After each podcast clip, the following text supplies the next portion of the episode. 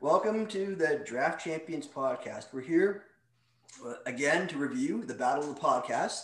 We got two new special guests. We're here with um, Maddie Davis and Mike Simeone. How you guys doing? Good man. It's uh, it's Simeone. Sorry, nobody, was, nobody gets it right, Jack. Don't worry about it. I was trying to make it a little more Italian. Ah, smart. All is well. Uh, we're having a lot of fun. This league has been a blast. We're currently in the 49th round, I believe, or are we in the 50th yet? And uh, it's about to wrap up, but hopefully we uh, can all learn a lot from what we have all put together because it has been a shit show. Oh yeah, yeah. It's been it's been quite the draft. So um, before we get started, why don't why don't you guys tell everyone where they can uh, find you on Twitter so you can get um, that going? Uh, you can find me on Twitter at SB Streamer. Obviously. and uh, Michael's a lot smarter than me. Uh, I unfortunately had to add an underscore. underscore. Yeah, there you go. Thank you, Zach. so, and obviously, you guys both have uh, your own podcast. You have the SB Streamer podcast, and Maddie, you got the um, FTN Fantasy Baseball podcast. Correct. Yep, I've uh, definitely listened to uh, both of you guys, and they're both uh, great podcasts. So if you uh, haven't checked it out, you should do so. If you're listening to this, you probably have listened to the other podcasts that we're talking about right now. So um, without further ado, we want to talk about the battle of the podcast here. So like like I said before, man, like this has been fun. This is like this has been a lot of fun. This draft, it's been crazy, it's been challenging, and it's been great prep for other drafts that are that are coming up. So um, there's some obviously the overarching theme. We'll get we'll get right into it is pitching. Um, we've we've talked about it at nauseum already, but um, Matt, you started off with four straight hitters. Now, um, obviously, not everyone can do uh, not everyone can go pocket aces um, with the first two picks because there just aren't enough good pitchers. But um, so somebody has to somebody has to go heavier on hitting, and that's that. And you're one of the you're one of the teams that did go heavier uh, hitting to start with. You started with four hitters. Now, my question to you is how do you how do you address pitching um, after that? Do you do you try to address um, to catch up on the innings or catch up on the ratios or um, together, or do you want to do you want to look at getting the volume first and then stabilizing your ratio? So how did you tell us how you attack that? It was kind of a blend of both. Uh, I was really hoping for Jose Berrios in the fifth inning and was happy to land him. He's already had a 200 innings pitch season. And we saw some underlying metrics that might bode well for him coming into his 26, 27 age season. So I was happy to start with him, um, you know, already being behind the boat there. And then with Chris Paddack and Joe Musgrove, I don't really have too much um, of innings pitch concerns with both of them being in San Diego. I don't think either of them will go 200 innings, but 170, 180 would be fine with me. And then blending in people like Dustin May, Nick Anderson, and Tony Gonsolin, I think that the ratios will be fine there. And I'm actually pretty confident in Dustin May and the development that he's going to have. I know people are starting to express some concerns about his strikeout rate and swinging strike rate, uh, um, you know, that comes along with his sexy gifts on Twitter. So I, I just don't think that there he's done growing and developing. So I just kind of went with a blend right there. And to be honest with you, I don't really at that point, that was the 11th round after I took Nick Anderson. I at that point in the draft, I started to feel okay where I was at, or I'm sorry, Tony Gonsolin in the 12th. I started to feel okay where I was at in regards to pitching depth. I didn't feel like I was really that far behind. Um, and looking at a team that did invest much more than me in pitching was Toby, Bat Flip Crazy, at on the turn in uh, Team 14 he went with Darvish and Nola, but then he didn't select his third pitcher until the 13th round in Drew Smyly, who has major innings pitch concerns. So I, I don't think that I'm, you know, especially with somebody that did invest heavily right away, I don't feel like I'm too far behind the pack. No, I agree. I think you did. I think you did well, and um, I'm glad that you. I'm glad that you um, estimated uh, Paddack and Musgrove's innings. Uh, what, um, uh, how you did because I think there's a lot of. Um, I think um, I feel that the concern over the innings is a little bit overblown right now, and I think I think pitchers are going to come back and they're gonna they're gonna throw almost what they would anyways, especially the ones that aren't like you know younger pitchers. Maybe maybe you'll have that concern with a guy like like May um, would be one of those guys where you would be a little bit concerned, but that you'd be concerned anyways, right? The, yeah, well, the thing I will say about May is he's had so we're all kind of sprinkling this dust of well, he's had 140 innings pitched, so he can go deeper, like Urquidy and Pablo Lopez, et cetera, et cetera. We're we're hypothetically saying it. Well, it's about the organization as well. So I agree with Houston. Sure, they want to you know let guys go a little bit deeper. We saw how many pitches he was throwing per game, et cetera. But if you look, Dustin May's already had 140 plus innings pitch season in, as well, and that was in 2019. So I don't have too much concerns about some of these Dodgers. Uh, the last time we saw a full season with the Dodgers, they also had Kenta Maeda, Ross Stripling, and Hyunjin Ryu. All three of those guys are gone. So the depth that everyone's thinking about, sure, they have Josiah Gray, but that that's not part of the plan in 2021. I truly believe that the Dodgers can stick to doing what they normally do, and they still will have some Dodgeritis, but they're going to let these guys develop and grow. I think that these guys are being far too discounted, in my opinion. The talent outweighs a lot of these guys that are being drafted. Not a lot of them, but some of the guys that are being drafted ahead of them. And I think it's just outrageous. And and I am like a huge Dodgers person, homer, whatever. I don't normally invest in Dodgers a lot, to be honest. If you ask anybody that has played with me in the live events, I'm not somebody that walks away with a lot of Dodgers. So this has kind of been something a little bit different for me this year, and I'm quite comfortable with it. So, May, can I ask you something quick? Um, I, I love Gonsolin. He's like one of my favorite pitchers. Um, but are you worried because you have May and Gonsolin? So like, I mean, you might know this better than me, but like, I is there room for both of them in that rotation? As of now, yeah. Um, Who do you think there's going to be then? room? Well, the thing is, is there's going to be room for everyone, right? When Kershaw takes his itis and David Price gets his, and you know everyone's going to have some sort of time missed right? And it all just plugs in. And then you have sometimes where things do get weird in a seven game uh, seven game week where there's an opener or they there's just so many different options to where these guys are going to pitch. And I don't think that they're going to suppress a lot of their innings just because of the depth because the depth really like we say five starting pitchers, six starting pitchers, that's never enough, right? It's never enough. So they're they're gonna they're gonna get their burn. You're not afraid to have two of them on the same team, though. That's what I'm asking. Because no, no, I actually like that more uh, than than the opposite because um, I think that you're just getting double the quality. To be honest with you, maybe the quantity doesn't max out for both, but I think that the quality that you'll get will do, be fine, you and think, you'll know how to use them. Do you think they'll be conservative with price? I don't think so. I, okay. I, I'm I'm I'm I'm still very my mind's still puzzled with what what's going on with him. Um, and I don't know how he's gonna feel. He might even be on the end of, yeah, let's kind of give me some breaks in the season. They do some weird things, but um, it's really hard to project him. But I think that he's also a person that can benefit from that time missed. Um, he could just come back out and say, use me until I'm done, right? Yeah, I agree. Yeah, so he's a real tricky situation because he's older and they've paid for the contract, and it's just he's a different scenario for sure. But um, yeah, it's hard to project him. I, I guess he would just go until I guess he can't, but they still could if he says, you know, communicating with them. I, I'm kind of feeling a little fatigued here. Let's take a little seven to ten days off. Then, bam, yeah. there you go these formats, I, I always struggle with. Um, do you want to get that monopoly board like uh, Johnny Johnny L always talks about, like when, when he talks about getting the closers on the same team, and you you sort of and that I do like to do that, and that's what you've done. It sort of hedges your bet because you got both you got both of them, so you can always fit one in. There should be at least one, maybe two, and anything, and, and two would be a bonus. The only trepidation I have there is he gave the example of like, okay, if you draft Lamet, draft Gore as well and maybe he was saying that before the Musgrove signing, but here it's like, yeah, I like doing that monopoly board thing, but when you have to use two picks within your first 23 within your first 23 picks, so you're using two of your like quote unquote starters for like the same um, roster spot. You know what I mean? That, that's when it gets a little bit tougher, right? But I still like that, and um, I like I, am in I'm in with what you're saying. I love like I drafted Urias, and um, what you're saying um, makes me feel good about Urias. And I love Gonsolin too. And I think I posted something on, underneath one yeah. you um, posted, Mike. Um, just Gonsolin. It's like I, I can't figure it out. Like I don't really know what to make of it. But like when he was when he was down three one, um, three zero, and two and two zero, when he was down in the count by more than two, he just had like an like out of this world, like unordinary um, on base percentage, like way like way like a huge outlier compared to everyone else.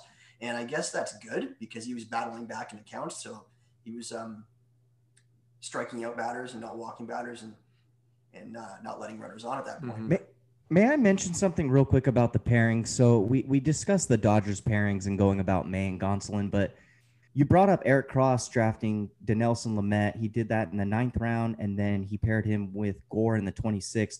I actually got burned by Mackenzie Gore last year, thinking a short season, he'll get his opportunities, and he kind of just rotted on my bench, and and he was dead weight, to be honest with you. And and the concerns I have with Lamet, and I'm sure it's one of the few things Michael and I will agree with is we don't know if he's going to give you one innings pitched or however many, you know, it whatever his ceiling is. We don't even know that, but we don't know if he's even going to pitch right now. And as an as a person that had invested in Mackenzie Gore last year in the main event, so did I. there was so many fifth starter options for the Padres that were given opportunities. He wasn't the second, the third, or even almost even the fourth option to get that opportunity. Mm-hmm. So when investing in eighth round and a 26th round, I, at least I want to know if they're going to pitch. And neither of them might pitch this year. I know that sounds kind of crazy, but uh, or pessimistic, but that's the reality of these things. Um, they're loading up in San Diego, and they're trying to win now. So, yeah, I, would have concerns about pairing yeah. that sort of pairing. It's so weird because I mean I'm not a big prospects guy, but everyone who you know is into prospects, they all say Gore is like the best pitching prospect out there. But it makes me think that something's going on there, whether it's maybe he's not as good as we think or there's an injury or something but like you know like maddie was just saying like they aren't using him and it's like why not like it, just it just doesn't make any sense so i feel like something's going on there and um, I know later in the show we're supposed to talk about picks that we hate, but I was going to bring that up. I I hate the Lamet pick, obviously, but um, yeah, and then picking Gore later, it's just so risky going those two, um, the pairing doesn't make sense to me at all. I had personally. I had the next pick after Eric picked Lamet, and we I, agree. I have, to, I have, to, be honest. I almost bit the bullet on Lamet, but the more I think about it, I just can't draft him, especially after Musgrove. after after they got Musgrove, I'm done with that. He's Lamet's on my board with Stanton, Donaldson, and Tommy Pham. All four of those guys, no way. Um, now that said, where Eric got Lamet and um, Mackenzie Gore, he got them at good value, um, I believe. He got he got them well, later than, than. How, how, can you say that though? If neither mm. pitch an inning, how is that good value? yeah. In terms of that's per, that's perceived return perceived on investment. Value. Yeah. or, I'm talking about though. I'm not talking about like um, actual value. I, I don't know, man. Sometimes sometimes when someone falls like that, yes, sometimes there are people that fall too far and then you're like all right i'll click on them and it works out but for the most part you usually end up being the biggest fish where it's like well i was going to go with him there now he fell again and again and you still have trepidation but then you end up clicking draft that usually doesn't end up well and like you just said zach you thought about doing it what was that in the eighth over Dylan Moore. Were you thinking about going there with Dinelson Lamet? It couldn't have been that early. Um, was it? Was it? Uh, in it was, he went, he, went ninth, in the he went in the ninth. Okay, so it was out. it was out. it was instead of um, Tyler Mahle. I'm so glad I took Tyler Mahle instead. Well, you took Mahle after Lamet. Yeah, but if if if he let Lamet fall to me, I uh, about it. Gotcha. In hindsight, okay. Really so in the ninth. I'm really glad that I don't have Lamet. Um, in hindsight. Um, that, well, you drafted a healthy pitcher over an unhealthy yeah. one, so that's good. And, and, Tyler Mahle, I'm popping Molly all year. I have like he's one of my most owned players. Oh yeah, that new slider. Yeah. Um, one one thing going back to what you said about uh, the prospect Gore, and I I invested um, in the main event in Mackenzie Gore too, and early, and uh, that was one of my big takeaways in my learning. Um, one of the learning points that I have with these main events in the NFBC being the first time I played last year is I invested way too early on on young pitching, and it's one thing investing early on young hitting, like Louis, Louis Rubber, Louis Lubob, um, or like Kelenic this year. I don't mind that. But um, young pitching, I'm just out on. Like I, I, I sunk money into Gore, Pearson, and Spencer Howard. Fuck, like no, not never, never again. Like even even Gore at quote unquote a discount this year, even though he should have been up last year. No, but I tell you, I was looking into him a lot because I owned a lot of shares of him, and I got burned on him, like like you said you did. And I, I um, what I read about him last year at the alternate training site is that he was nitpicking too much. So he has all the talent in the world, but they said that he was not being aggressive enough in like I guess these um in Sim City. That's what I heard last year. So I don't know Hmm. what's happened since then, but that's the Hmm. only that's a that's like the I guess most relevant uh, tidbit of information that I was able to gather. Hmm. So um, Mike, your team. Um, uh, looking, look, I, like I know that you have rankings for pitchers, and um, we alluded to the fact that you took Framber, Framber Valdez and you took him ahead of some other um, um, pitchers that may be in a tier um, around him, or um, I, I don't, I don't have the rankings in front of me, but off, um, that might might be even you might have taken him ahead of uh, pitchers you might have ranked in front of him. Now, myself, I want to like I play in enough leagues where I want to diversify and like just taking the example of like like the tier of Nola, Castillo, Flaherty, Woodruff, or sorry, Nola, G- Nola, Giolito, Castillo. Like I personally, I like Nola the most out of those three, but I don't like him. I, I, I'm not I'm not a good enough analyst to know which one will be better. So I'll just I want to diversify, and oftentimes I'll just take Giolito first because I know he'll be the hardest one to attain. So I want to get a nice like 40, 30, 30 split of them. Now, when you do your rankings, do you?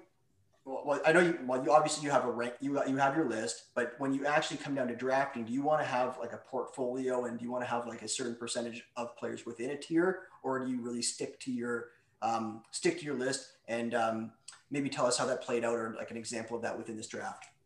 Sorry to cut you off real quick. Michael, please tell the people where you can find those rankings. um, I need to do an update of them, but they, they're That's on all my, right. they're on my website if you want to look spstreamer.com. And, and what's the website? Okay, There you go. spstreamer.com. yes. Um, You're good at this, Maddie. yeah. Uh, so I mean, for me, I'm a little different than um, kind of like you, Zach. Like I know you had drafted a ton of teams, right? I, don't you have like 15 teams already or something? so if I drafted a lot of teams, I get what you're saying. I would I would do the same because um, I'd be afraid of putting all my eggs into one basket, and then if that guy drops out, then you're screwed.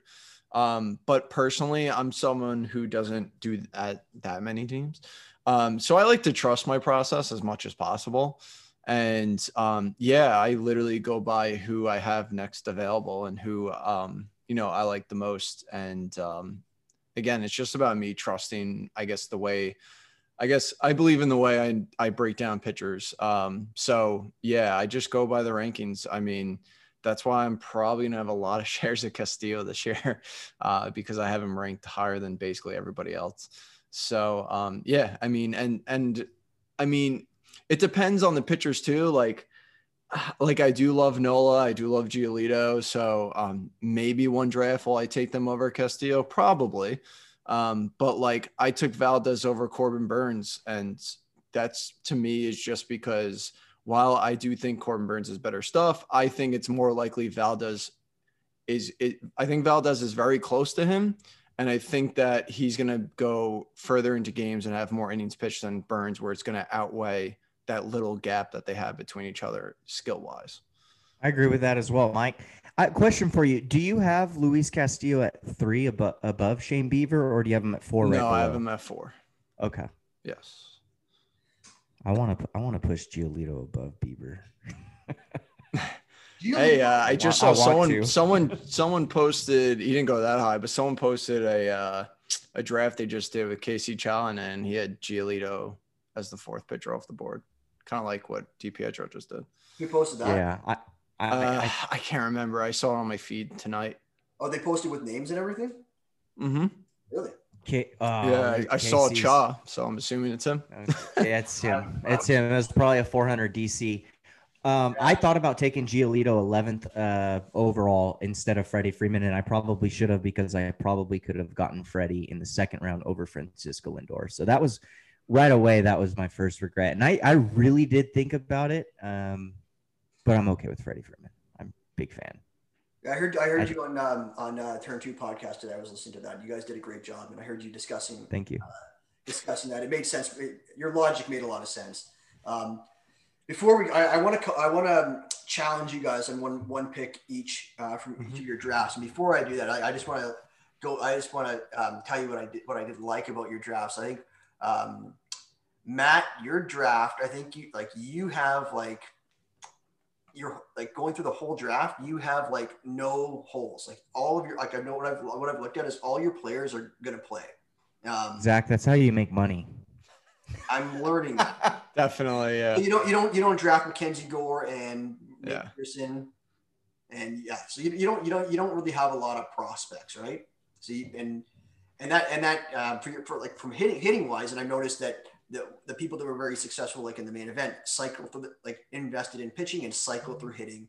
The cheap hitters that just got at bats. So guys like I'm I haven't Mhm. luck, but guys on your team like you have Mazara hopefully finds a home. I have a lot of him too, and like Jake Fraley, Jazz Chisholm, Simmons, like all these guys that like should have roles. They're, you're gonna find them, um, especially the hitters. That, like it's it's bi-weekly or no, not bi-weekly, but two times a week um, um, roster changes or lineup changes. Um, so you can you can uh, play those t- uh, play those players when they're for a four game a four game set during Monday through Thursday, and you know take take players in and out. So I think that's going to be really important. That's something I didn't really focus on a lot last year. I focused on more skill and upside too much, and that's one of the flaws. Another thing that you did well was um, that I personally like is you had that uh, Cincinnati monopoly board in, in the outfield. So it, that, that's I think I think that is important. It's sort of like it's sort of like your fantasy football mindset, handcuffing um, Hmm. running back. Um, you got to pick your spots here. Um, so I, I like that a lot. Um, and then I'm looking at um, looking at my Mike, Mike, uh, your team. You got you took a lot of players that, that I was going to take. Like I wanted Suarez where you took him. Um, I should. Uh, I was really in the tank about Lopez versus Urias. That's kind of like a toss up for me. And then when like when you after I took Urias and you said you were like you were humming and hawing between Lopez and Bomb, and then you're like I'm like ah fuck because I wanted I, I almost took Yeah, Baum. you're not getting bomb back. No, I'm like, I'm like, I'm not getting Bomb back at this point. I'm like, no, no. That was Mike's quickest. That was Mike's quickest pick. He knew where he was going. Yeah. At least you I saw I was that. shocked It was Bomb very came quick. back to me. at least you ripped the bandit off. Uh, you, you, listed, you, you ripped it off pretty quickly. Um, Yeah. But I'm um, just going through your team here, like I, I can't believe everyone let you get Lorenzen. Like I, I, I wanted to. I actually like where you got him was actually a gr- a great price for him too, considering everyone knows that you love him. Yeah, I was shocked. That's, that's crazy. Another guy, here- and I'm just going through another guy here is Wick. Now, he's he's kind of a, a target for me later on because I'm like I'm thinking to myself, and I haven't mentioned this yet. Like, there's no way Kimbrel's going to stay on the Cubs all year. I don't believe it. I don't even believe in his skills at all. Well, it's not even that, but it's just I like, don't think he's I gonna don't even know if he makes it to spring training with them. there's no reason for him to, like they, they're like might as well eat like three quarters of his contract and ship him out somewhere else, right? Yeah. So I think Wick and like they don't have Jeffress there anymore. I think I, I I'm in another draft right now and I made sure to grab Whip Wick. Um, I think that's a great late pick. Um, so yeah, I like I like a lot of your picks and Kremer is a good pick too. I don't know if I'm pronouncing that correctly, but um, I yeah. think so.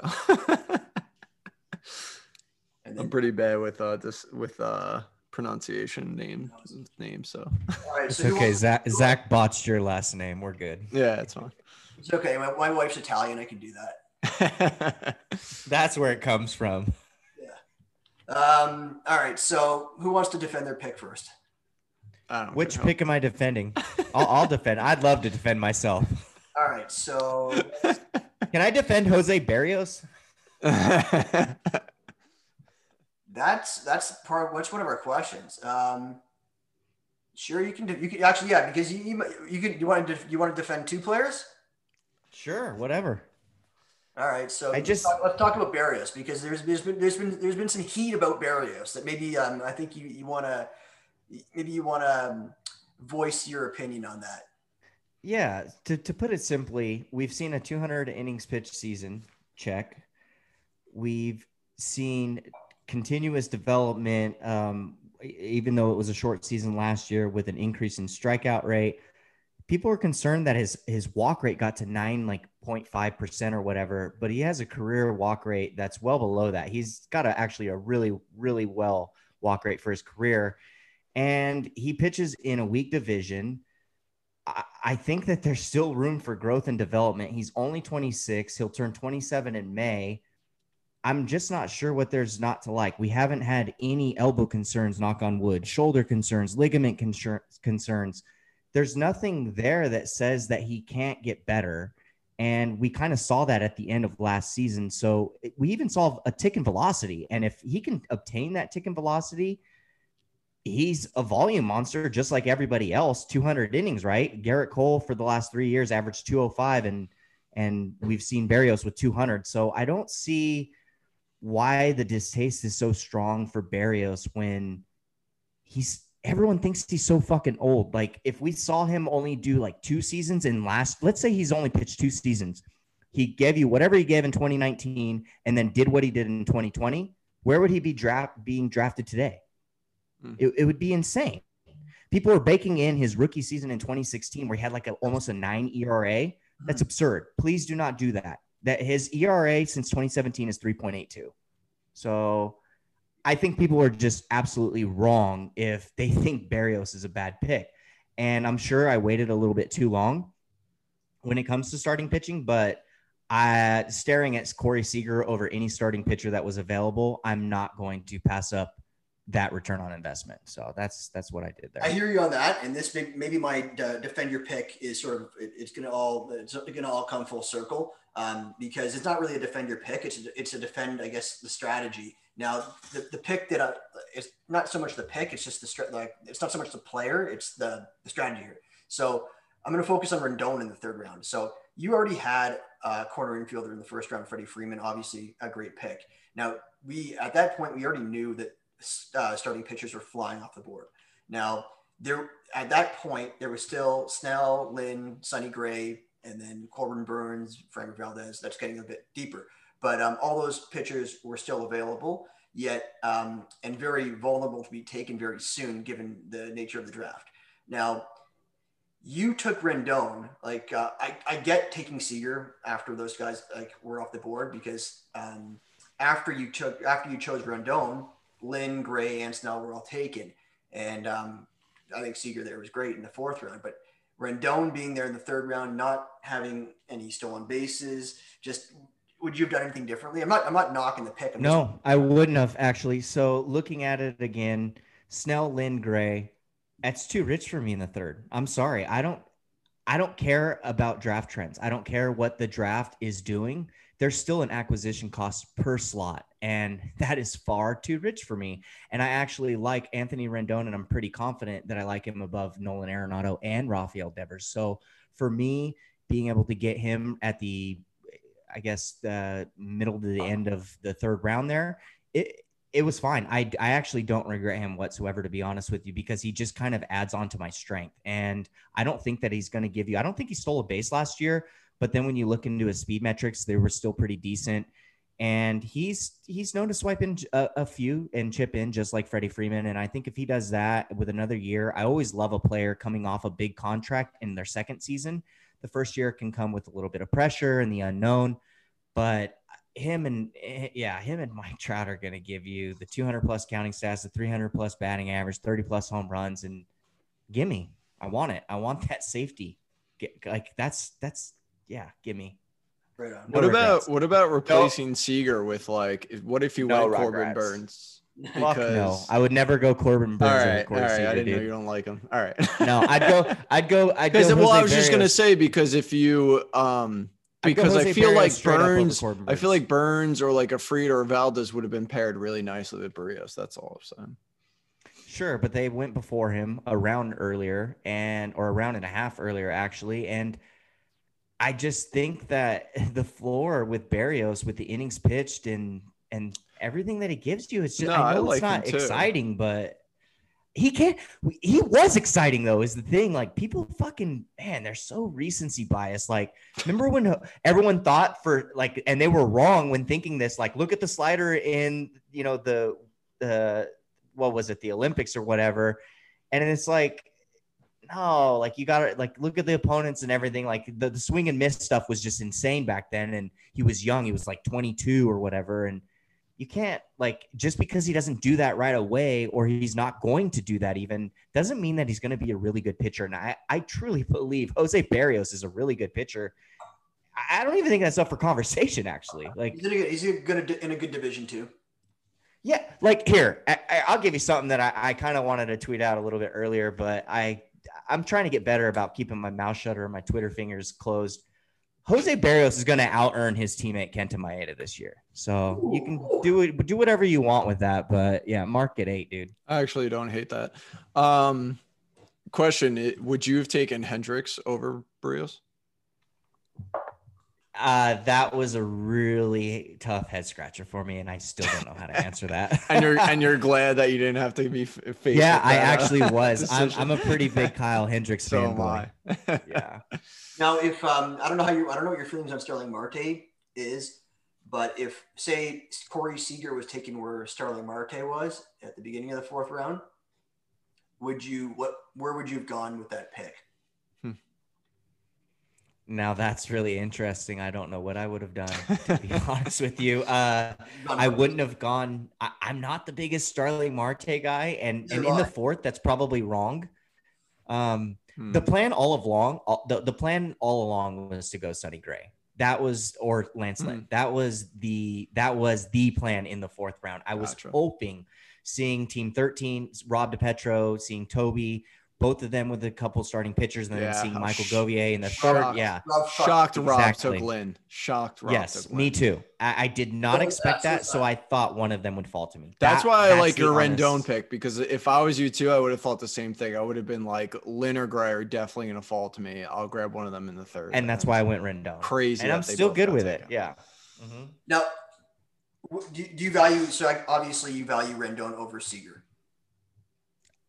Uh, actually, I thought about taking Seager over Rendon, but then when I saw Devers and Arenado go, yeah, I saw Arenado and uh, Devers go, so I figured, okay, maybe Seager has a chance. I didn't think Seager would fall to me, um, but I I already had Lindor, so why would I go Seager there in the third, right? I mean, that's kind of I'm not I, I don't like to put myself in that corner right away necessarily, so when when weighing two people, you have one shortstop you don't have a third baseman, take the third baseman.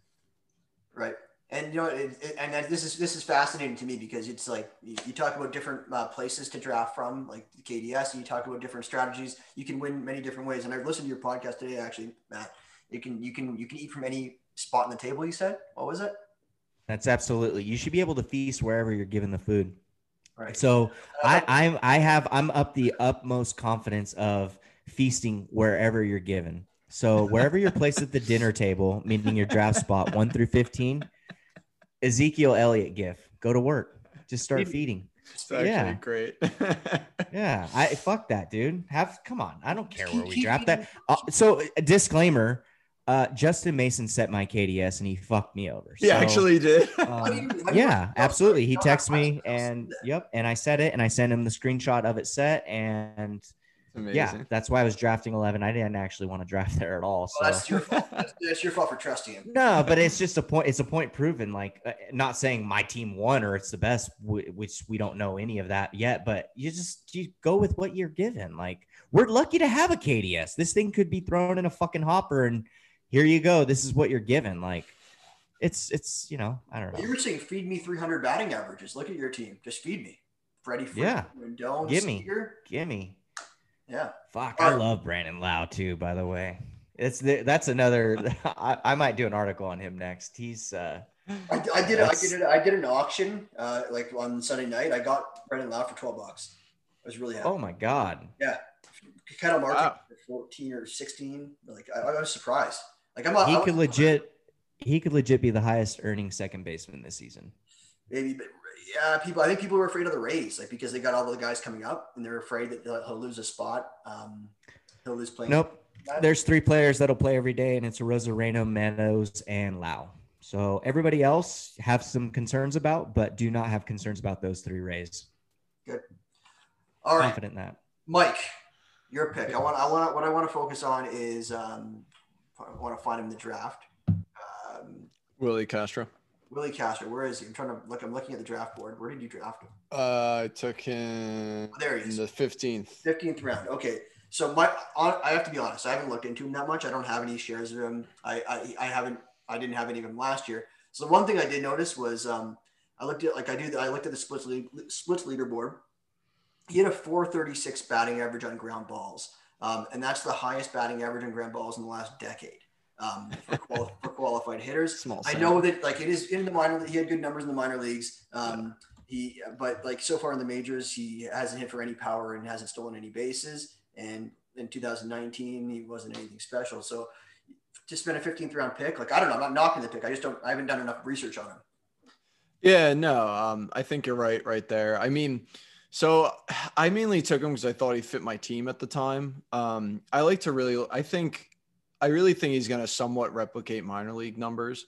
Um, so obviously he's not going to hit 350, uh, but I also don't think he's going to hit 250. I think he's going to give you decent average. Um, I think the bags are going to come. He's always always stolen bases, and um, I think he's going to have a little bit of power in there. I mean, if I want to be, you know, if I want to guess, I'm hoping like 10 and 10 from him. You know, with a decent average, which doesn't sound great, but you know the position's a little shallow. Um, at the time, I could have used the multi multi eligibility, and um, I was severely lacking in average and bags. And I feel like he can, like I said, I think he can get me at least ten. I think the average can be there, pretty decent. Um, so I I thought he fit my team well at that point. Um, I didn't I didn't really take him too early too. I mean, his ADP since Christmas is 236. I took him at 217. I guess maybe I could have waited another round, but um yeah, I mean with that's this draft with this draft you don't know. Yeah, right. Um so I mean that's my answer. I, I know it's kind of boring, but I just really thought he fit what I needed at the time, which is decent average and decent speed, and that's what I really needed right there. Right I want to defend the pick real quick. Plus, actually, plus, I, plus I like you it. know he's gonna play. You know. Uh, yeah, so I think right if there. he gets, I think if he gets 650, this sounds crazy, but he could get 650 to 700 plate appearances. You're going to see projection systems anywhere from 500 to 550, Yeah. which is fair, but there's really he's these guys that play on these bad teams like the Tigers and Orioles could give you a massive amount of volume because some of these guys are just going to play every single day. Yeah. And if if anybody like that on a team that's going to play every single day, they're going to accumulate if they have the Yes. speed and a tiny bit of power, you could get 15 10 from him. Yeah. And definitely. he's not somebody that is going to fuck you over in batting average. I know it's a volatile uh, statistic, but he's not going to hurt you there. So if you're able to get 15 10 or even anything a little bit below that with a decent batting average, I think it's fine. And then there's all, also, you know, room for a little bit of growth in counting stats because we don't know how the lineup's really going to shake out there. So Mhm. I like it. exactly. Okay, fair enough.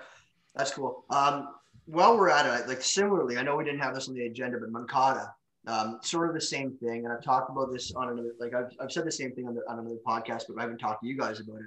Like Moncada, like we talk, we always talk about recency bias, and, and I'll, I'll be upfront. I have, a, I've drafted Moncada a couple times already myself. Mhm. Um, but um, we're saying like he had COVID last year, and like there's a recency bias where like he had a poor, he had a down year in 2020, but he had an amazing year in 2019. But his other years, his his his max batting average any other year was 235. Yeah. He hit 315 in 2019, but in that in that year, again, I'm I'm I'm, I'm cherry picking those same stats I did with Castro. He had a, uh 382 three 382 average on ground balls. That was the fifth highest in like that's a really high batting average on ground ball. That's the fifth highest in the last decade. Like that's really high on the, on the leaderboard. Um, right right under uh, uh, Castro. That year he had a four over 400 BABIP, and he had a they shifted him. They shifted him. He had a 450 average versus like on ground balls versus versus a shift in 2019. So he had an extremely high batting average versus the shift. So I don't know if that's lucky or whatever, but that's the second highest since 2010. So in the last decade. So I'm thinking like, what like if like are we expecting Moncada to go back to 2019? Is that the Moncada, or is Moncada sort of like maybe not? Maybe Moncada is 2020, 2018, 2017. Um, I don't know. I Um, think I Look, think his look at his expected batting average. Look at that. It, last year, I- I- 231. The year he hit 317, it was 264. The year before that, it was 213. The year before that, 213. Yeah. 213. That's gross. I um I mean, I don't yeah, I obviously don't think he's going to put up 2019 numbers. Um but he, I don't think he's as bad as, you know, 2018 either. Um I think you see like a 260 average probably.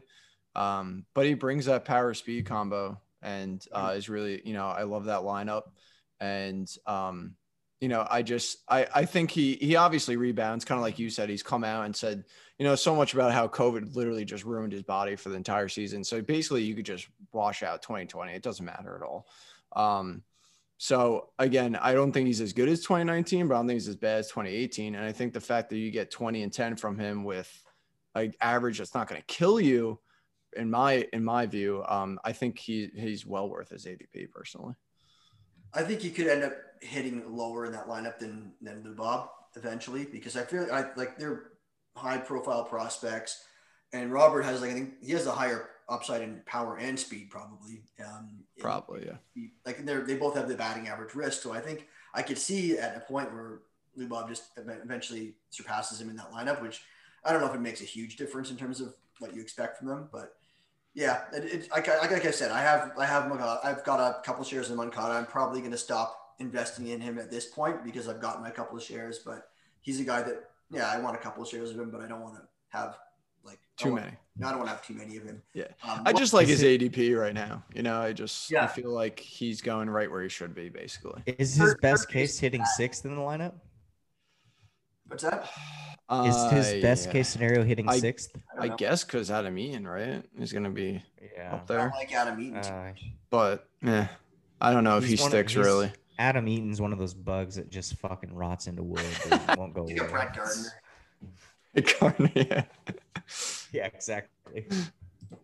Yeah. Um.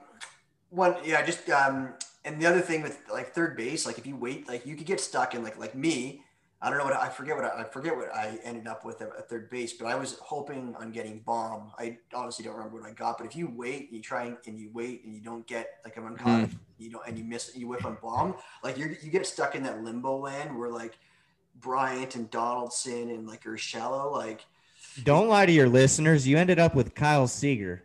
Tell them. Did I? That's your baseman, oh, which is fine actually. I no, no, no, no, you're wrong. I got Segura. Oh yeah, Segura. Yeah. Yeah. Okay, he's painted. In, is he painted in two B? He must yeah. be painted in second. Yeah, yeah, yeah. So it's not that bad. Um. Okay. I actually kind of hate my Suarez pick. Actually. No, man, like I, I was going to make another comment on that. Suarez. I was looking at projections. I'm, I'm not. I'm not a big projections person. I don't. I don't use them to build my team. But I'm looking at all the players that were projected. I think it was. I think it was 18. Um, the bat. I think it was the bat yeah, projection for like 40 home runs or something crazy, right? I looked at all the players that were getting projected for 100 runs and 100 RBIs. Every one of them was drafted like what has an ADP like in the third round or higher, except for Suarez. Mm. I mean, I like the skill set. I just think for my team, I probably should have went more with a uh, like a speed power. Like I feel like I should have maybe went with like a Meadows or something. Um, because like I said, I was lacking in speed later on. That's why I took Willi Castro and and Benintendi. Um, so I kind of feel like if I took maybe speed there and took some power later, it may have turned out a little better for me.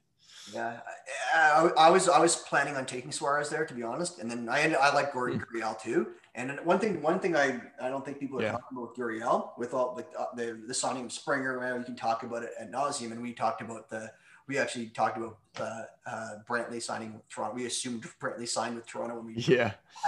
Um, but um, one thing that even even even without Brantley, do you guys like think um, Gurriel will now have multi-position eligibility, um, given that Springer's going to be in center field? Like I could see him getting enough games at first base, um, or second, probably probably first base. I could see him getting first base eligibility now, which might um, increase his value.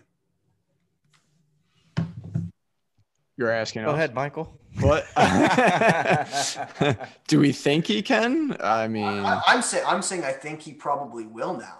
Um, uh, just from what I've read on. Uh, what if he gets traded for an arm? I know you talked about him being tied to that Kendrys Morales, you know, yeah. contract and the same agent, but what if he gets traded? We just don't know. It's really tough. To, to, if he gets traded to for Luis Castillo, that'd be amazing. I mean, yeah, I mean that's that's uh, that's absolutely a possibility. So it's really hard to predict those types of things at this point in the season. It's, I mean, I Gurriel played first base once out, last year. Did he? He yeah. came, remember he came up as a second baseman. Um, uh, yeah. Yep. 2019, he was awesome because he had like he gained eligibility either in the outfield or like he, he had second and outfield I forget which one he gained during the season, but he actually helped me out huge in my 2019 leagues by gaining that eligibility and needed that badly. Um, but then he just ended up sucking at second base, so they had to move him to the outfield. But my question is, is Gurriel that much worse at second base and Vlad is at third base? They can sort of move things around there, but Vlad, Vlad's like a freaking I don't even know. It's just like a rock right there at third base. Doesn't even move. All right. Well, that, uh, let's not talk about that. Let's talk about um, some. Uh, let's let's put you guys against each other in terms of uh, your picks. This, that's that's what everyone. You got you guys got drinks in your hands or what? Uh, yeah, yeah, but you know what? I, I must say, after after dissecting Mike's team, you know, I was giving him shit at the beginning, and then it came kind of became this joke in the chat that Michael and Matthew don't agree about anything. On anything. uh, yeah, uh, that's that's that was like the conclusion of, that's why you guys had to come on everything together. Sure, but I mean, I love Bryce Harper. I love Tim Anderson. You know, um, I can't knock Shane Bieber, and especially the way the draft went. So I don't know. I, I think Mike actually did a pretty damn good job overall. So thanks, man. I think it was overblown to be honest with you. And I think it's just when it comes to pitching because I I don't like your pitching. yeah, and that's why. And it might be and it might be uh, solely because of pitching because you know anytime you knock uh, Clayton Kershaw or any Dodgers, I'm coming after yeah. you. So maybe that maybe that's we know. I had to I had to mute that thread because I couldn't take it. sorry, sorry. Uh, I just don't like the Paddack pick. How about that? Okay. Let's okay. Talk about yeah, yeah, yeah. Let's talk about Let's talk about Chris Paddack. Yeah. Absolutely. So, so you're, so here, so you're not worried about his skills overall, because okay, so he tried to add a third pitch, went with the cutter, right? But obviously, it screwed up his fastball, and the fastball started moving more horizontally than vertically, which you don't want. So the fastball came back. So now he's got, which this is something I've been talking about. So sorry if people have heard me before, and this is annoying, but um, so now he has to fix a fastball, and now he still needs to get a third pitch. So I feel like that's a lot to work on, and you're taking a pitcher in the seventh round with that essentially right now that we know of has one pitch. So okay, right. First off, innings. Well, no. Well, first off, innings pitched. Uh, we liked. We're now like holding this like have they thrown a 140 that's the threshold now all of a sudden right that's like well they can now go to 160 170 or whatever so i'm not concerned about the workload i think the entire san diego padres workload is going to be um, less than what the, the public thinks right overall and then um, in regards to that the xFIP was 377 i know that he got hit hard but he still had a k rate over 20% it wasn't 25% but look at the walk rate 5.5% 4 point it was sub 5% last year. And and working on a fastball, we saw his high rise fastball when he first came onto the scene. I don't think that that's just so going to be like gone and forgotten that he's not going to be able to fix that. So mm-hmm. he's able to correct his fastball, get the rise on the fastball like he was. with the command or the, I'm sorry, the control that he has, yeah, maybe mixing the curveball more. Um, I, the change, I, am not a big fan of changeups uh, unless you're throwing Luis them Castillo. as yeah, yeah, yeah, yeah, exactly. And like even somebody like no, seriously, and even if you're somebody like even Ian Anderson, um, who everyone's talking about him having one of those types of changeups, I'm not buying it really. And I'm not either. Yeah, so I don't know. I'd like to see him maybe reduce that and increase the cutter a little bit in the curveball, but sticking to the fastball, yeah, that's that is his money pitch, obviously, but I think that especially with bringing in Yu Darvish, bringing in Blake Snell, I know that he can't take the, his skills, their skills and abilities, right. but bringing in some of these guys to work with someone that already had a high pedigree, I, I just don't think that we we saw something from him, and I don't think just be, because last year was a shit season that we can just wait too much into that and say, all right, man, he's going to be like an SB four, SB five for the rest of his life. I think. No, yeah. I, I, totally think, especially that. Remember that sheriff mantra that we were everyone was all boasting about, and you know he walks in with the fucking cowboy hat on and looks like he's a young gun. Like that swag and like that dude. Yeah, he's he's not dead yet to me. I loved him last year. I, I you got burned. So yeah, did I. You got burned. I, I, paired. I paired in a league. I think we even cashed in in a main event, and I we paired Chris Paddack and Mike Clevinger. Fuck.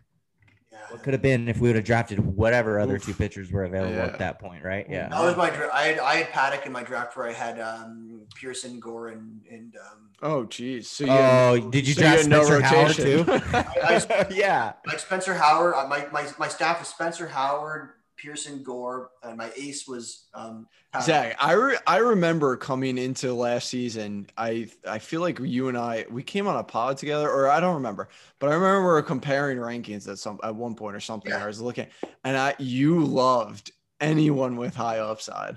Yeah. I remember you had all those guys so high. You had Paddack really high, I think. I had like 12th overall. Yeah, And then I remember, I remember you asked me. You asked. Me, I was like, dude, I think you need to. you, you said, Adjust that. well, you want to watch his games, and I'm like, he's just like a gamer, like sort of like. nah, I, I get it. I mean, I, I'm I'm nice. weirdly like I'm weirdly like that. I, I'm not comparing; they're nowhere near each other. But I'm weirdly like that with David Peterson this year, um, because I watched him pitch every game last year, and he was the same thing. When his back was against the wall, he just He's like a gamer. stepped up to the plate. And and I feel like people forget about that that there's a human element to all of this. So like, yes, you could stare at stats all day, but you also got to watch these guys Yeah. because sometimes it, they're human beings. Sometimes they do things that aren't eh, you know are unexplainable. I think- I think Paddack has not- that human element. that. I think I Paddack has that totally, I element. totally get that, Matt. So so and also I watched when him pitch working, against that game against the Mets against Syndergaard, and that was fucking. But also you know how rotations start to mold together, and those guys talk to each other, and then they Oh, also yeah. compete against each other. So now what happens when Paddack is in the same room, learning things and talking and trying to be better, right? Not to do better, but to be better than Yu, Darvish, and Blake Snell and Joe Musgrove. Like, I just think that. Ah, yeah, I, I, I, I, I think that he can definitely correct some things, and he, de- you're not wrong, Mike. He does need to have more usage of a pitch that's more effective. That is definitely true, Yeah. but he's still young enough to figure that out. Um, but it, it, it certainly will have to come with the high rise uh, fastball being successful. That is for sure. All right. Um, Matt, do you have anything to say about Mike's team? People wanted us to argue so bad. Um, Well, just I think it's just me. I wanted you guys. Uh, yeah, no, you know, overall, I, I just kind of dissected this team a little bit. I would say that's too too early or rich for my blood. Uh, with Framber Valdez right there, that was. And- yeah. I I also, especially with the way that the draft did work out, he went Yoan Moncada in the fifth. I thought that that was too early. Um, he didn't really get a buy low on the, the people that are kind of being naysayers. And then he went right back to third base with Eugenio Suarez. I probably would have went a different direction in that combination myself. yeah, I, I um, regret that pick. Okay. Um, what, what would you, Sorry, which Matt, one? Zach. you- I know you the- want to argue. I was Suarez. I'm like, why? I'm like, I should get Suarez. I'm like, why are you taking him? You It's got to like- go to the basement. Yeah, like, you know "Wait what it minute." was at the time. I was like, you know what? I was like, I could really use power right now, And then you should Um, Bohm. and, and then I, So dude, I don't know. I I honestly don't know. what I was thinking after I took. and that, then Mike was like, Moustakas. hmm. That was later. Though. Those are all- That was later. Multi-position guys. Now. that was right after bomb, though. No, I mean the five Moustakas picks was after Suarez. Suarez, Bohm, and Moustakas. Moustakas Okay, yeah, yeah. Base. Yeah, I, I needed Moustakas there, but um, yeah, I I, I really took wish I went with there. I wish I went with someone like a Gurriel or Meadows instead of Hey, Suarez. we'll, there, we'll trade. Want to speed. trade? Wait, we can't trade. I know. I know. I was gonna 100% go Moustakas in the ninth over Charlie Blackmon if uh, he was available. Beat you to it. I think that I think that's where you really started to take off, Mike. Where? What do you guys think? What do you both think, think about Civale? I like him. I think like him or not? I think he was. I think he like didn't he have that really bad start at the end of last year? Um, they just like was an outlier and they, they just blew up his ratios.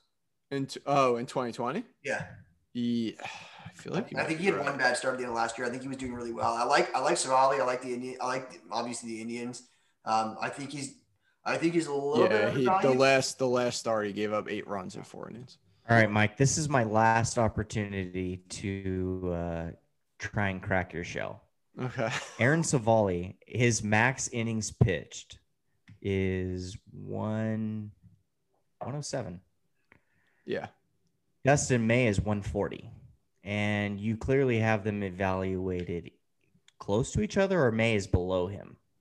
And you've expressed concerns about Dustin May's innings pitched and usage. Yeah, but it's Dustin May is clearly a better pitcher. Hold on. Dustin May is clearly a better pitcher. and we've seen 40 plus more innings pitched previously, historically, from Dustin May. So please dissect that before just jumping on the Civale wagon and maybe rethink the Dustin May Tony Gonsolin distaste just for a second. So they're right. I, are we getting closer? Are we no, getting closer so, there? So because uh, May's a much better pitcher. Like I, I come on. I don't. I wouldn't say so fantasy wise, because Civale I think has a lot more strikeout upside, and um, I think they're gonna let Civale run. I mean, he was ranked seventh in pitches per game last year. He was. They're letting him go 100 pitches every game. Um, he was six overall and in pitch overall. You know, for the regular season. Um, so I think they're gonna let him throw like Cleveland always does. You know, um, when it comes to Cleveland pitchers, more, I don't think. How much more though can you go from a max of 107? Are they going to be like, all right, we can double that after going 106 and then going 70 and then going, uh, or I'm sorry, 120. 120 is his max actually. I'm sorry. Um, it like what like even if they want to let him go per innings, you know, pitches per start, how deep can they let somebody that's only thrown 120 go? Can they just let him go an extra 200 after only doing 74 last well, year? He threw 160 in 2017. I don't know if that. Oh. oh, okay. I'm, I'm, sorry. I saw 2017 and 28. Oh, that's okay. My bad. Okay, so he did. Okay, in the minors. Okay, I'm sorry. That's in the minors. Which no, so he's had. No, you're, you're okay. So he has done it, but that was fuck four years ago. I again, I I I I think because of the season too, like he obviously was able to handle the workload. I think he can again. I mean, uh, that's my they, that's my fault on that. I, I, I just don't think they're going to restrict. I don't think they're going to restrict him. They're not going to restrict Plesac. I don't think you know. I think they're just going to let him roll.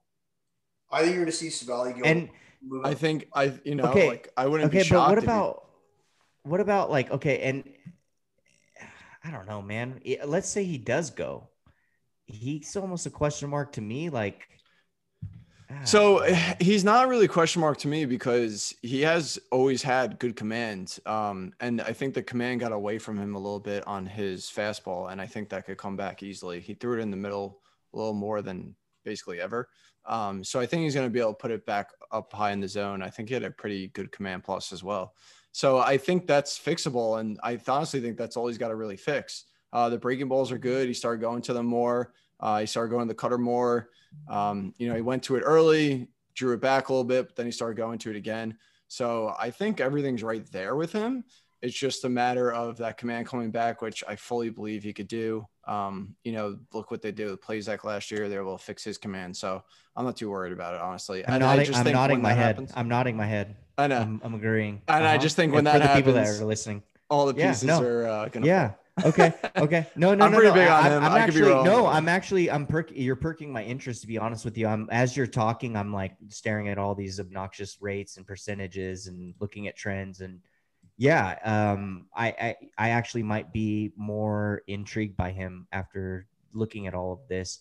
But I will say we can DM each other and come up with some sort of side bet for May versus Civale this year. I'm down.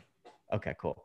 All right, but no, but but but but but really, really though, uh, I can't knock Civale though af- after just hearing everything you're saying and then looking at some of these metrics. I'm uh, I'm in agreement. unfortunately, I just drafted though in the 50th round of our uh, Battle of the Podcast leagues. Uh, I the sleeper uh, closer for Minnesota this year. I think. Really, I've never heard of this guy. Honestly, um, heard this guy. What, what, do you mean Cody you've never heard of him? I've never heard. How you're the draft champions? You were the guy with 20 people in your queue in the 50th round. You sicko. Not one of them. I actually have. I actually have like I actually have a sleep closer, but like I don't know if I want to grab closers in this standalone league though. I'd rather. That's all I'm doing.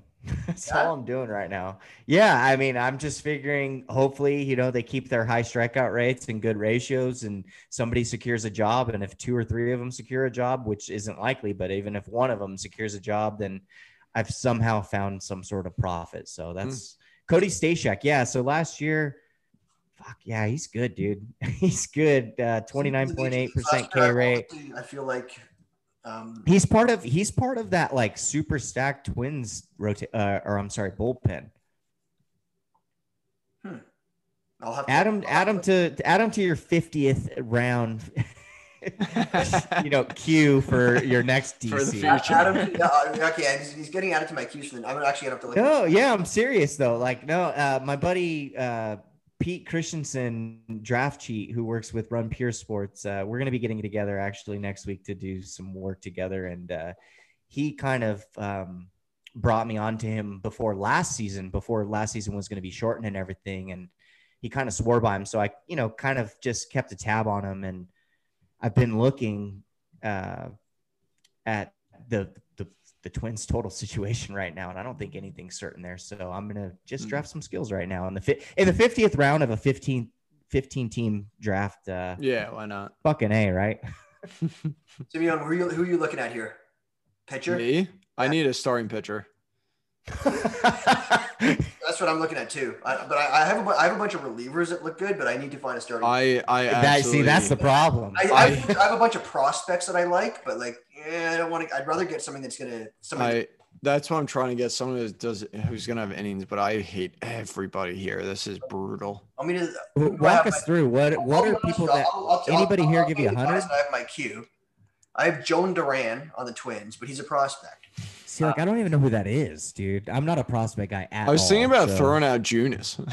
I, I was okay. I was about to ask about. it. Actually, here's here's a guy. Well, again, you got you got the guys in Baltimore that you like. You think could get, get jobs. Like there's Matt Bowman and Zac Lowther, both prospects, but they're both old. They're like 24, 25 years old. They could be up there. They had good ratio, They had good stats in the minor leagues. There's also Kyle Zimmer on the Royals. oh yeah. Hmm. I don't know. Um, like my queue is like those are the guys in there. I have in my queue of I have Junis, I have Newsom, and then I have I don't know if he signs anywhere, but I feel like Mike Leake. Oh, what about Ryan Brave?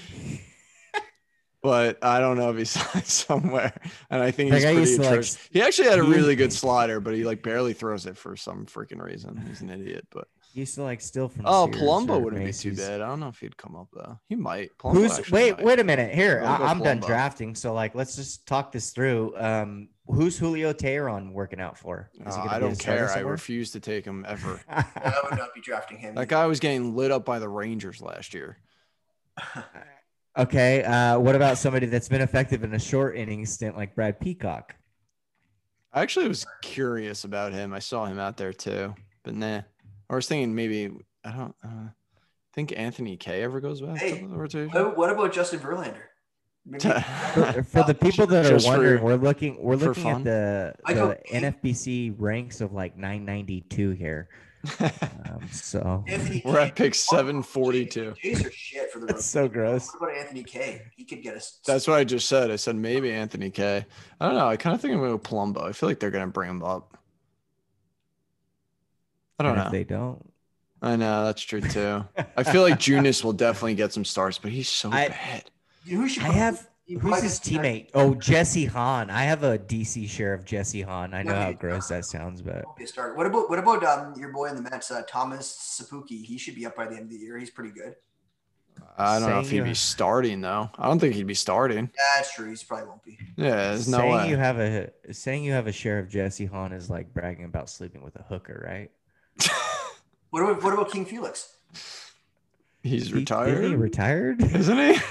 He quit? He's done. I thought he anymore? retired.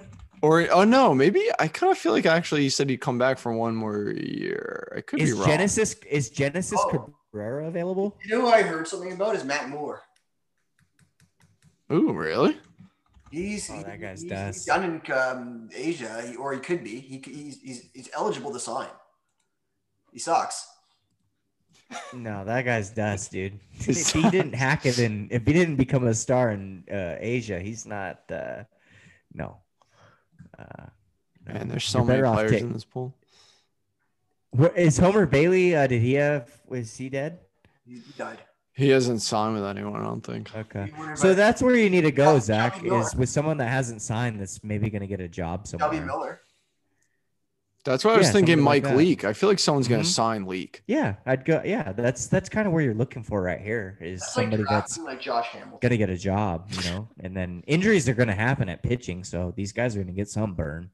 I, I don't know. I don't know. His, I don't know his story, Mike. Leake. Is it What weird about- that okay. I kind of feel like I kind of feel like uh, Bauer's not going to sign by the time the season starts? No, he's going to the. You know, okay, so that's Like, funny. I was gonna gonna say the money that for. I like, was- I feel like so so the it? Dodgers the Dodgers offered Bryce Harper um, a contract that I think that they would offer something similar to to Trevor Bauer and they offered Bryce Harper like 4 years 160 which is absolutely absurd but Bryce was really adamant on taking he wanted the double digit years right that was just something he wanted to be done one and done he just didn't want to do that again and seeing the ways that Andrew Friedman works if there is somebody that is going to be the juice is worth the squeeze in an early amount of years, they're going to they're going to be willing to offer way more, obviously, than the AAV stretched out. So I wouldn't be sh- I wouldn't be shocked or surprised uh, if Bauer, you know, going to UCLA, growing up in LA, being a Dodger fan, Dodgers wanting to spend more er, for a short term deal, him saying that he wants short term deals for more money. I wouldn't be surprised if that happens. However, as a Dodgers fan, yeah, that sounds great. Like, fuck yeah, Trevor Bauer, he's awesome. I kind of want to just prove my point here with Dustin May and Tony Gonsolin and some of these other guys. So, uh, I, I, yeah, to, to, for me, I, I wouldn't be surprised if he signs with the Dodgers, but I, I really wouldn't care if he does because I want to see some of these younger guys get their burn. One guy that I know, the one guy that I'm seeing that I might take. I have a guy in my, mo- I have a guy in mind that I'm not going to tell you that I kind of want, but the, the guy that's second on my list would be Andriese on the Red Sox because their rotation sucks. Yeah, I know. I thought about him too, but I don't know. He's just gonna fuck you, dude. Don't do that. Even healthy, that's like just bad quant, uh, bad quality. That's Is, is- is he bad that quantity, bad Like, quality. Yeah, Is he bad. worse than like Jon Lester? Uh, yeah. Uh, like, um, not not division, Porcello, not Parks. nothing specific against Lester, but like Lester Porcello. sure. No, yeah, I would just wait division and park uh, opportunity. I would, yeah, I'd go. Why don't you just go for another reliever, dude? That might give you more profit, good ratios, and if they slip into a gig, you're well, you know, better off. That's what I would do. That's what I've been doing. What about what? Whatever happened, Michael? Whatever happened? You're the guru here with starting pitchers or lack thereof. Is Jon Duplantier? What? ha- What the fuck happened to that guy? He was supposed to be good, right? I have no idea. He's a top prospect. No, Top- Fr- from the Diamondbacks. He's a top No, six yeah, prospect. Was that before my time? he's only 26. It was a couple years ago, and then like he kind of got a shot, and then didn't do too good, and then didn't like was in long relief, and then I think got hurt. But he was supposed to be like the shit out of Arizona. Yeah, it never. Him and I don't- Taylor Widener. Yeah, I don't know. I'm looking at. Uh, please forgive me. I'm looking at rank What about eight fourteen, and we're. Sanchez? Is he yeah, I saw him out there too, but I don't think he's not signed, right? I don't know. Or well, see, that's the thing is you need to know: are these guys like looking to have an open workout, or are they like not doing anything at all? And I think if someone's out there having an open workout, then that's somebody you should more take the stab on. Like if there's no buzz whatsoever, I'd probably ignore. I At didn't least for realize right how now. barren like the landscape is right now. You know who like It's bad. you know who's not a starter that had really really good ratios once they got to the Mets was Miguel Castro. He did he, like his his uh, Hmm. peripherals were like off the Hmm. charts when he got when he switched over from where did he come from? I think Baltimore. Yeah, I could say the same about Nick Tropeano, but he sucks. All these guys suck, dude. A lot, a lot of good stuff out there. It's, again, we're on pick 742. What about Sean? You know, imagine telling a fantasy football player to go to pick 740. So what we did, what we did in the last episode, you got like they, um, who was on the last episode? John and John and Matt. They they went back and forth with each other a bit, but I said, you know what, rip me on my team. And what John, um, Matt was kind of nicer. He he didn't like my Dylan Moore pick too much, but John's like, you got no pitching, and this is like dirt, like in the middle of the draft, and I I tried to t- tried to address it a little bit. So I, I don't I don't care. My feelings aren't going to get hurt. You can you can call me you can call my pick stupid. Find a stupid pick or give me a give me a critique because I, I want like one of the reasons I had this podcast is like is to learn from all like all you guys. Um, so and to give you a little nudge, one of the things streamer uh, sorry Michael Michelangelo said um, was that um, last year I was like on all these guys high, high risk. Now um, I've um, I've tried I, I've tried to recognize that, but now look at some of my picks like Mahle, Antone, Houck. Like those are guys I love. Am I doing the same thing again? Like going all these high upside guys, like, or do I have enough of a base this year? Um, take a look at my like um, in my pitching in particular. Yeah, um, I was gonna bring up the same thing. I'm not a fan of your pitching, um, mainly because I'm I feel like it's extremely risky. I love Woodruff. Um, I mean, I don't even want to mention Urias because Matt's gonna kill me. Um, but I mean, Kluber, so much health risk. I don't. Uh, th- my biggest question, I get because I love pitchers and that's all I look at is I don't know why. Why'd you take Pineda? God damn it! I agree with Michael. Uh, I feel quick, like there's uh, so many better options at that point. Like I probably would have taken like anybody the next like five rounds before him.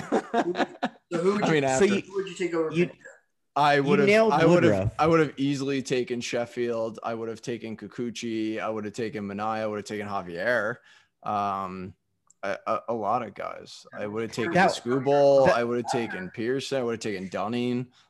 well, hold on. That was actually. I agree with Mike again. That was actually a spot that was kind of a blinking light to me. Was the actual the actual combination of Corey Kluber and Michael Pineda. So yeah. before drafting both of those guys, right? We're gonna throw them into their own bucket question mark, question mark, workload, uh, volume, quality, anything. All of it's mm-hmm. all a question mark.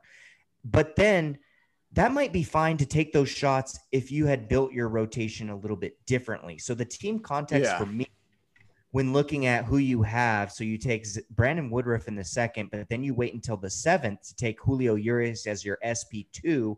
And there are workload concerns. Yes. Um, regardless of how much I like the quality, there are quantity concerns there. Uh, so I think that the blend in the hold on. no, no, no. I just think that the blend of the starting pitching that you put together was just uh, a little. I, I, agree. Starting pitching okay. Yeah. Yeah. Yeah. Um, and then two later on, like I feel like you should have got someone with a high innings floor and and I don't really or like I or I guess just like I don't I don't know. I feel like Sheffield would have been so good for you right there. I just um I'm pretty high on him though. So I don't like Sheffield. I don't like Kikuchi. They got the six man. I, like I, I get Kikuchi, but but Sheffield I think brings a high floor and he's going to get you the ratios and like yeah they go six man, but he still had a lot of innings last year. Like, um, or he, probably would have gone though. Where do you like? Where do you go? Six round sixteen. So who? Sheffield 60. Yeah, he went right after basically right after Pineda. Um, like, uh, the reason, or like, maybe you should have just addressed pitching earlier. Yeah. I yeah, I don't know. Is it is it your starting pitching? Like, do you tend to draft these types of guys a lot? Because the, the way I'm looking at it, like Urias question marks, even Mahle, like we're all saying we like him you know, but, but yeah. there's still question marks. Small Kluber sample. question marks, Pineda question marks, and a lot of pitchers obviously come. Antone might not be in like, the rotation. Yeah, and Houck, I don't even know who Houck. that is. I know who that is. um, so he's questionable. Garrett Richards gotta... is like a piece of glass. Justin Dunn is terrible. Martin Perez. Oh, there's yeah, Scully. Maybe. Scully agrees. That's that's my English bulldog. Anytime a dog barks when you're on a podcast, I think it's for the the better in there. They're uh, my pitching oh, is definitely a question mark in this draft. I'll tell you why I yeah. do like Pineda. Um, he, I know he's had his injuries in the past, but there's nothing been recent, and his profile reminds me a lot. If you look at if you dig into his like K minus walk and his in his whiffs and everything like that, um, he reminds me a lot of Bundy. He like he doesn't throw super hard. Um, but he like he does have that same profile. I find. Um, will he get you the innings? I don't know. Um, Kluber risky. Yeah, my pitching's risky, but I felt like it just went so quickly in this draft. Um, yeah, I think the problem for you is you should have just maybe addressed it earlier. Like in between Mahle and Kluber, like maybe you should have picked up a guy. You know so, what I mean? Like a Montas or like uh German Marquez would have been perfect for you. I would have loved her. Innings eater right there. I yep. know. I know the Beautiful split sucks, but you would have got 200 innings from him. It would have been perfect for you to pair with Urias, and I would have had to oh. take him instead of Mahle. Right? No. Oh, oh yeah, you're right. See, Mahle's usually my SP four. He's my SP. Civale would have been a good fit there. And I'm kind of I'm getting excited for that Civale hype. now. Oh, I'm fucking on it. yeah, I, I wouldn't have got like both of those guys. Hey, at least I'm not stubborn enough not to adapt, dude. Hey, that's yeah, the that's thing. the is point of I, being I an am, analyst. I am, Alright, so yeah, those- absolutely. I'm always willing grow, to bite man. the bullet and fucking jump on the leapfrog for sure. Hey, that's why I was asking you. Slightly, semi convinced me with man Gonsolin, but not completely. I more, I'm more confident in, uh, I'm more confident in May over Gonsolin and Urias. I think. See, it's I so think- weird. I, I just based on stuff, I like Gonsolin better than both, but that's just me. I, I think Or- there's I think there's a whisper away from Dustin May doing some sick things, dude. It's it's a usage thing. It really is. It's a usage thing, and maybe they're holding him back uh, in the pitch mix. I just don't think you're gonna Uh, get the K's from him. That's my yeah. we- yeah, I don't. We'll see. This is tough. Anyway. I, I think if I had to do it again, I, I would sacrifice Franmil Reyes. I'd have to like break the bullet on Franmil Reyes. Absolutely, absolutely. Yeah. And and you know what though, you can Draft- sacrifice that. But who would I get? Like who was like my if I were to for me, I would have Can- got Drew Smyly. And then again, it would be like That's another question mark though. Okay, and and, and okay, Dallas- oh, and hold fan. up. I know everyone. We all love Toby. We all love at bat flip crazy. No one's just gonna give this guy shit for fucking waiting to take his SP third uh, SP three until the thirteenth round. But we're all concerned about my pitching and Zach's pitching and Well, we're uh, the ones on the common pod. sense fantasy baseball pitch. No, no, but like yeah, the whole league it. chat's been like, we're talking shit about like four or five, six teams about pitching, and like we're just gonna ignore Toby because he's Toby and he went pocket aces, but then he totally got fucked. I think that he had, I think, I think that plan went wrong. To be honest, um, I think if, I think if I, I don't like, I don't like his pitching. How about that? Let's shit on his pitching.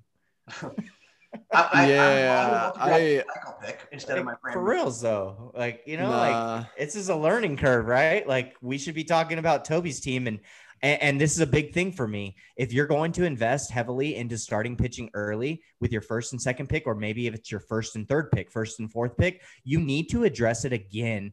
Uh, you can't just simply ignore it until the 13th round because then you're crippling that strength, and now your strength becomes some sort of a weakness at best, or or average at best, and it be and it can become a weakness. And I think Toby has a weakness at pitching and he overly invested in it. So now when you try and overly invest and grab a strength and you now don't have a strength there, what's your strength? Mm. Mhm.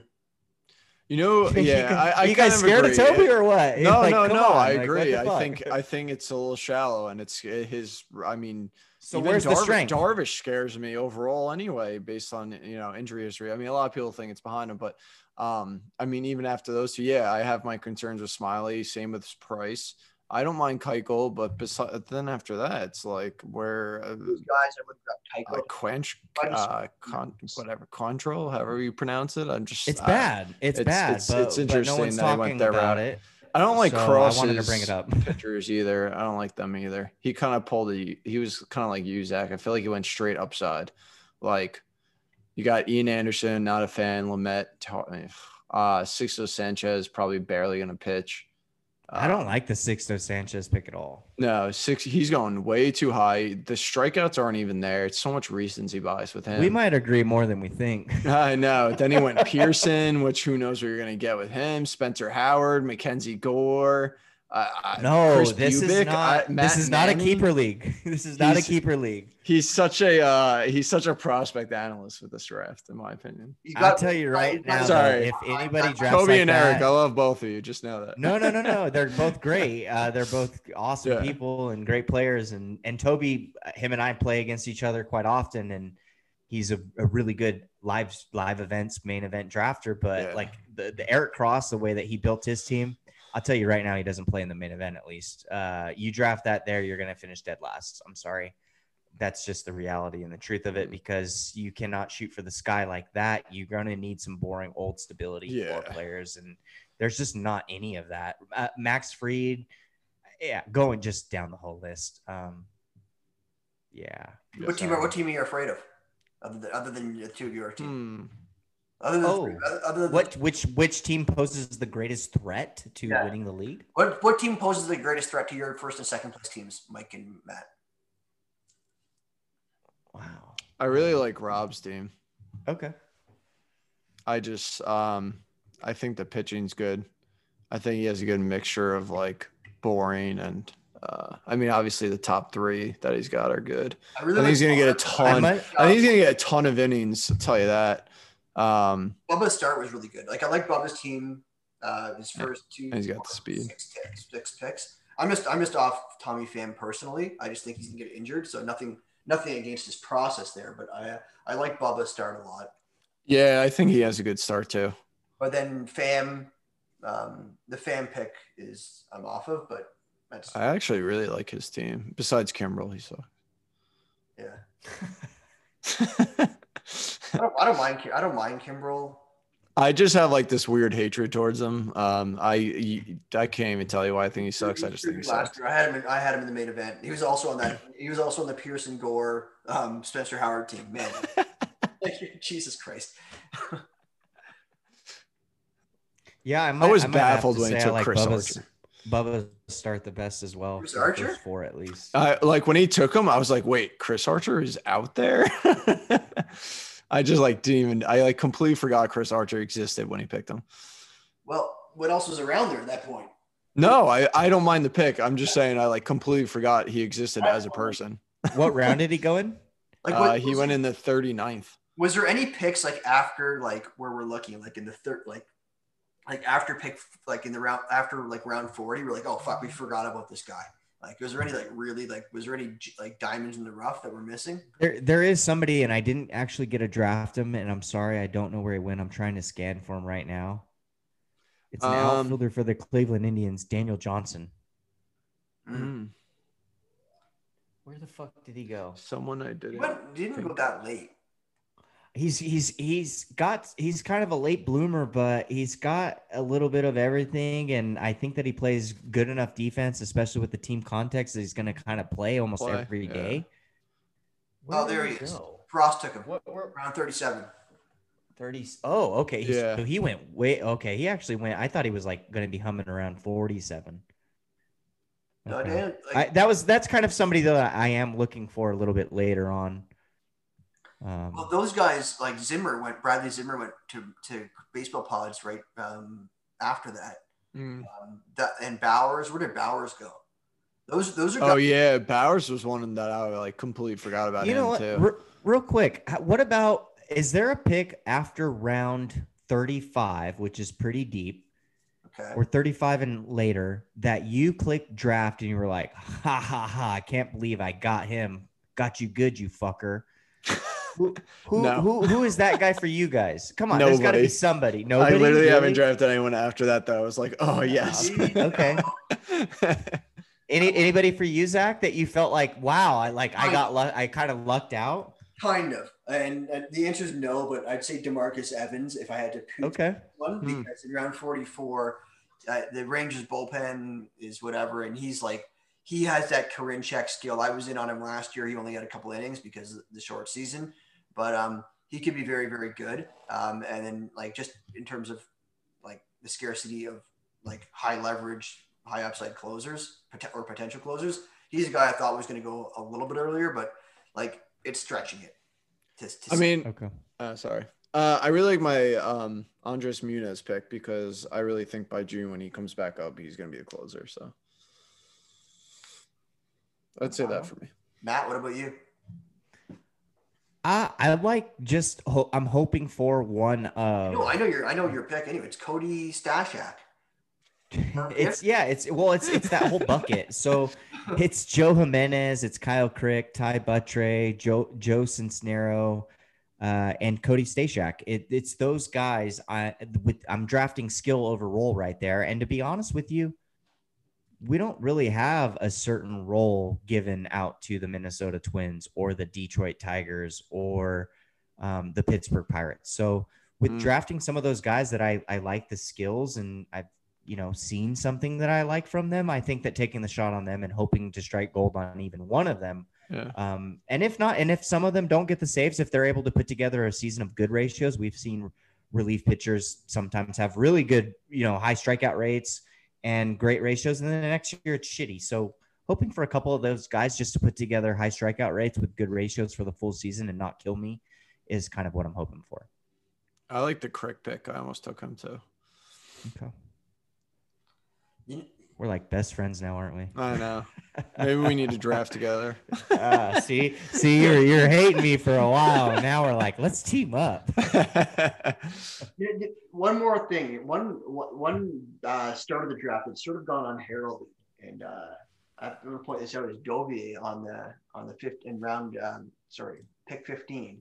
This first six picks actually, like given the given like the draft how it went, like he did pretty well for himself. I think. Yeah, I just feel like maybe he shouldn't went shouldn't have went so many outfielders right away because Oh, it's yeah, pretty that's- deep that's position. That's but no, McNeil is. But then he, yeah, that's true, that's true. But then later on, then he also grabs Victor Reyes, and I don't know. Yeah, but you got you got a pretty good deal on Kyle Lewis. Like like if you're going to get Kyle Lewis, Yeah, he dropped big time. yeah, Yeah. he dropped a lot. And people, what who was it? Somebody somebody mentioned something about a um.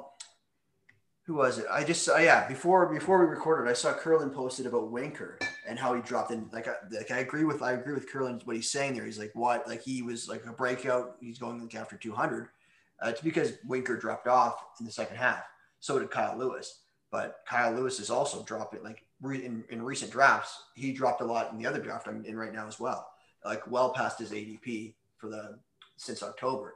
So um, I think that um, Kyle Lewis might be like a deal. Like if you're thinking Winker's a deal, I think Kyle Lewis might be a little bit of a deal too, despite his ADP. His ADP might be a little bit of a mirage right now.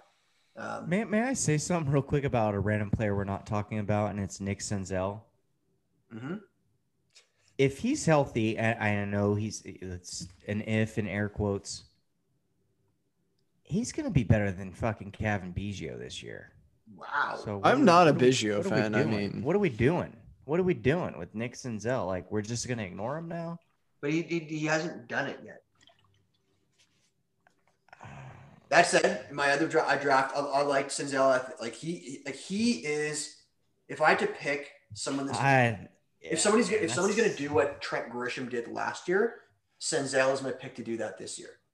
dude he's he's those are the type of picks i'm telling you right now when you when you look at teams that end up winning some decent amount of money it's the 18th round nick senzel's not last year it was nick senzel but it, that's those are the the types of players that Hmm. get you the money it's not oh hitting your first and second round picks like don't don't let those guys fuck you over right but uh yeah the the 18th round nick senzel this year he can go he can go up a few rounds for me and i'm i'm gonna be biting this year boys Where'd you get him? 18th. So how, what pick did you get him at? It- yeah i was in the 18th round and then in the 17th i went winker. 17th. and then in the and then in the 20th i went akiyama because i think i think actually he's he actually showed last month or, or so uh, last few weeks he kind of made some adjustments himself. And anytime tra- uh, coming overseas you know picking up on the velocity right away that's going to be difficult as it is. And i truly believe like the velocity and i don't have this st- statistic but maybe michael does but was the velocity up overall as a season in 2020 i would assume so. Um, and so for somebody like that coming overseas uh, any anytime even with just average you know whatever the velocity is as a median or whatever normally um, those those asian players that come across they, they have a hard time translating the power and some of the contact goes down a little bit because of that velocity. And he kind of made some adjustments and showed that his contact rate did go back up. So um, if he's leading off for the reds and fuck he can steal some bases still we saw that and yeah i i, just think that reds maybe it's because I might be moving from I'm packing all my shit and going from California to Cincinnati, but I don't know. I think that there's a lot of uh here we go value, like you like the word likes to be thrown around perceived around. value. Perceived return on investment from the Cincinnati Reds, and that also goes with Joey Votto. That's a whole nother rabbit hole for a different day, Mm. but Well, give me all of them for where they're going. Akiyama, Votto, Senzel, Winker. I want them all.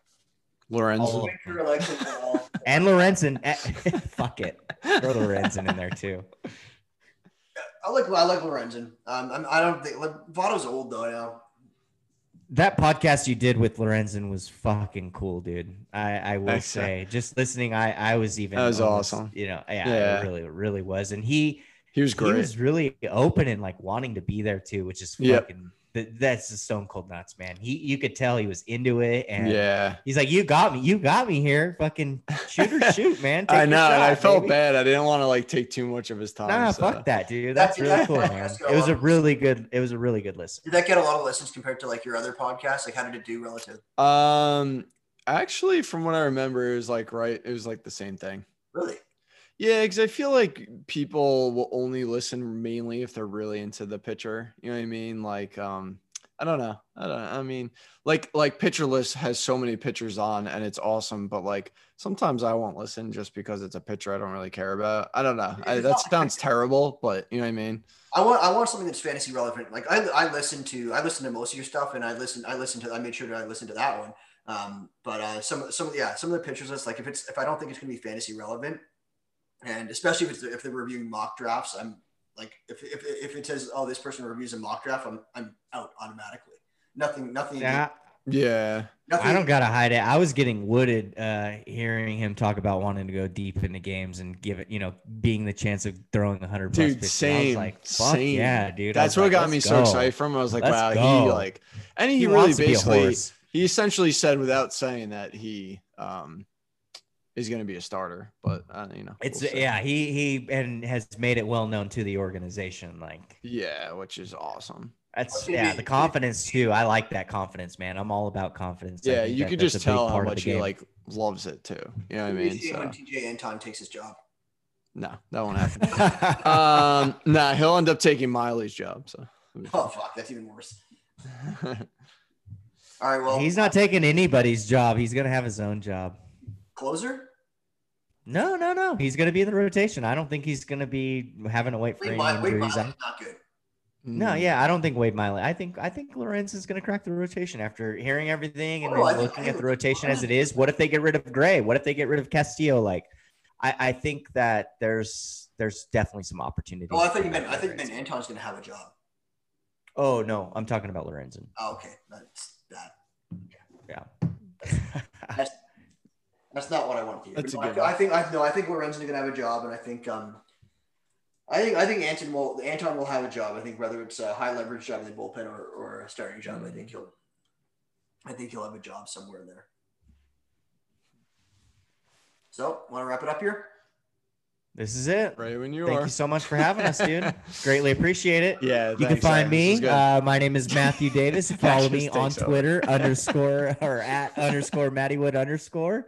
Uh, all of my work's at ftnfantasy.com. I have two fantasy baseball podcasts. One is the FTN Fantasy Baseball Podcast.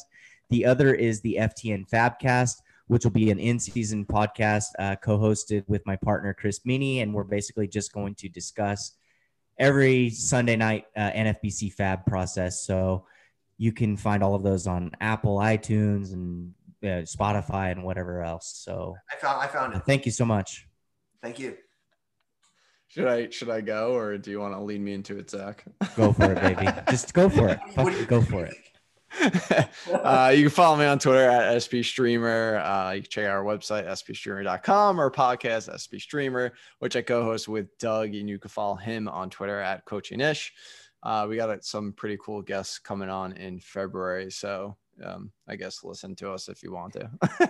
I, I must say real quick, uh, I've so listening from your pod, I've never spoken or talked to Doug, Doug.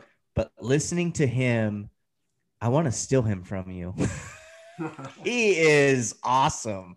Yeah. I mean, that guy is Well, he is bred to do some big things. Uh, Pitcher list grabbed like that. for uh, some stuff, but uh, he will still be with, with me, luckily. He's awesome. Man. Yeah, I he's, must say um, you've got a good one there. dude it, he like literally blows my mind how much he prepares for a podcast if only you could That's see awesome. the notes and it's it's mind-blowing Yeah, he's a he's a great personality, and I I really enjoy um, his character alongside Yeah, you. you. So you're saying It's a, it's a great blend. better than my Google Doc that I gave you guys?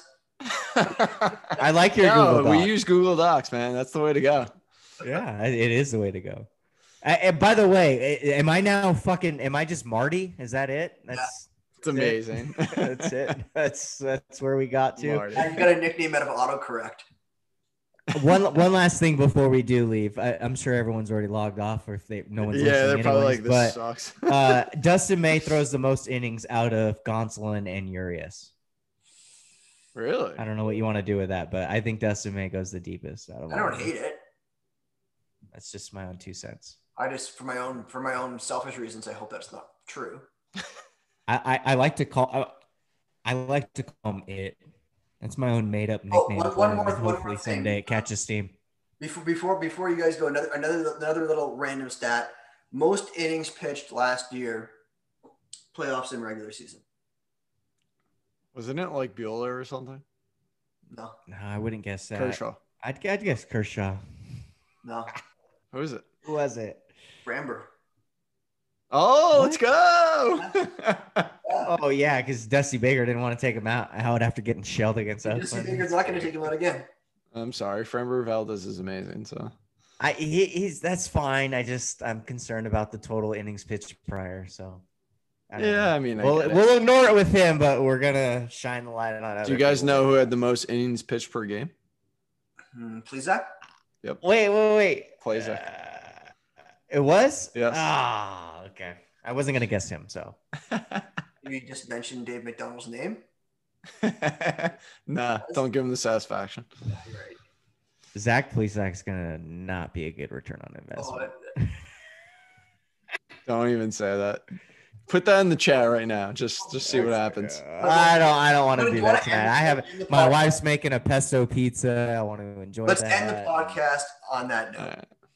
Alright. Yeah. Thank you, Zach. Greatly Yes, appreciate thanks it. Thanks for having me on. Zach. Zach will not be a good fantasy investment. Is that what Maddie? Oh, w- w- yeah. And what were the other hot takes I gave you?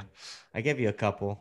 Yeah. Um, anything about Dylan Moore? We can we can bug Dave. Well, we can bug Dave, but even though I did draft him here. Yeah. Um, I don't think that the playing time's guaranteed. I think that there's a lot of moving parts there, and Ty France plays into that. So we'll we'll see what they do there. I like Ty France a lot too.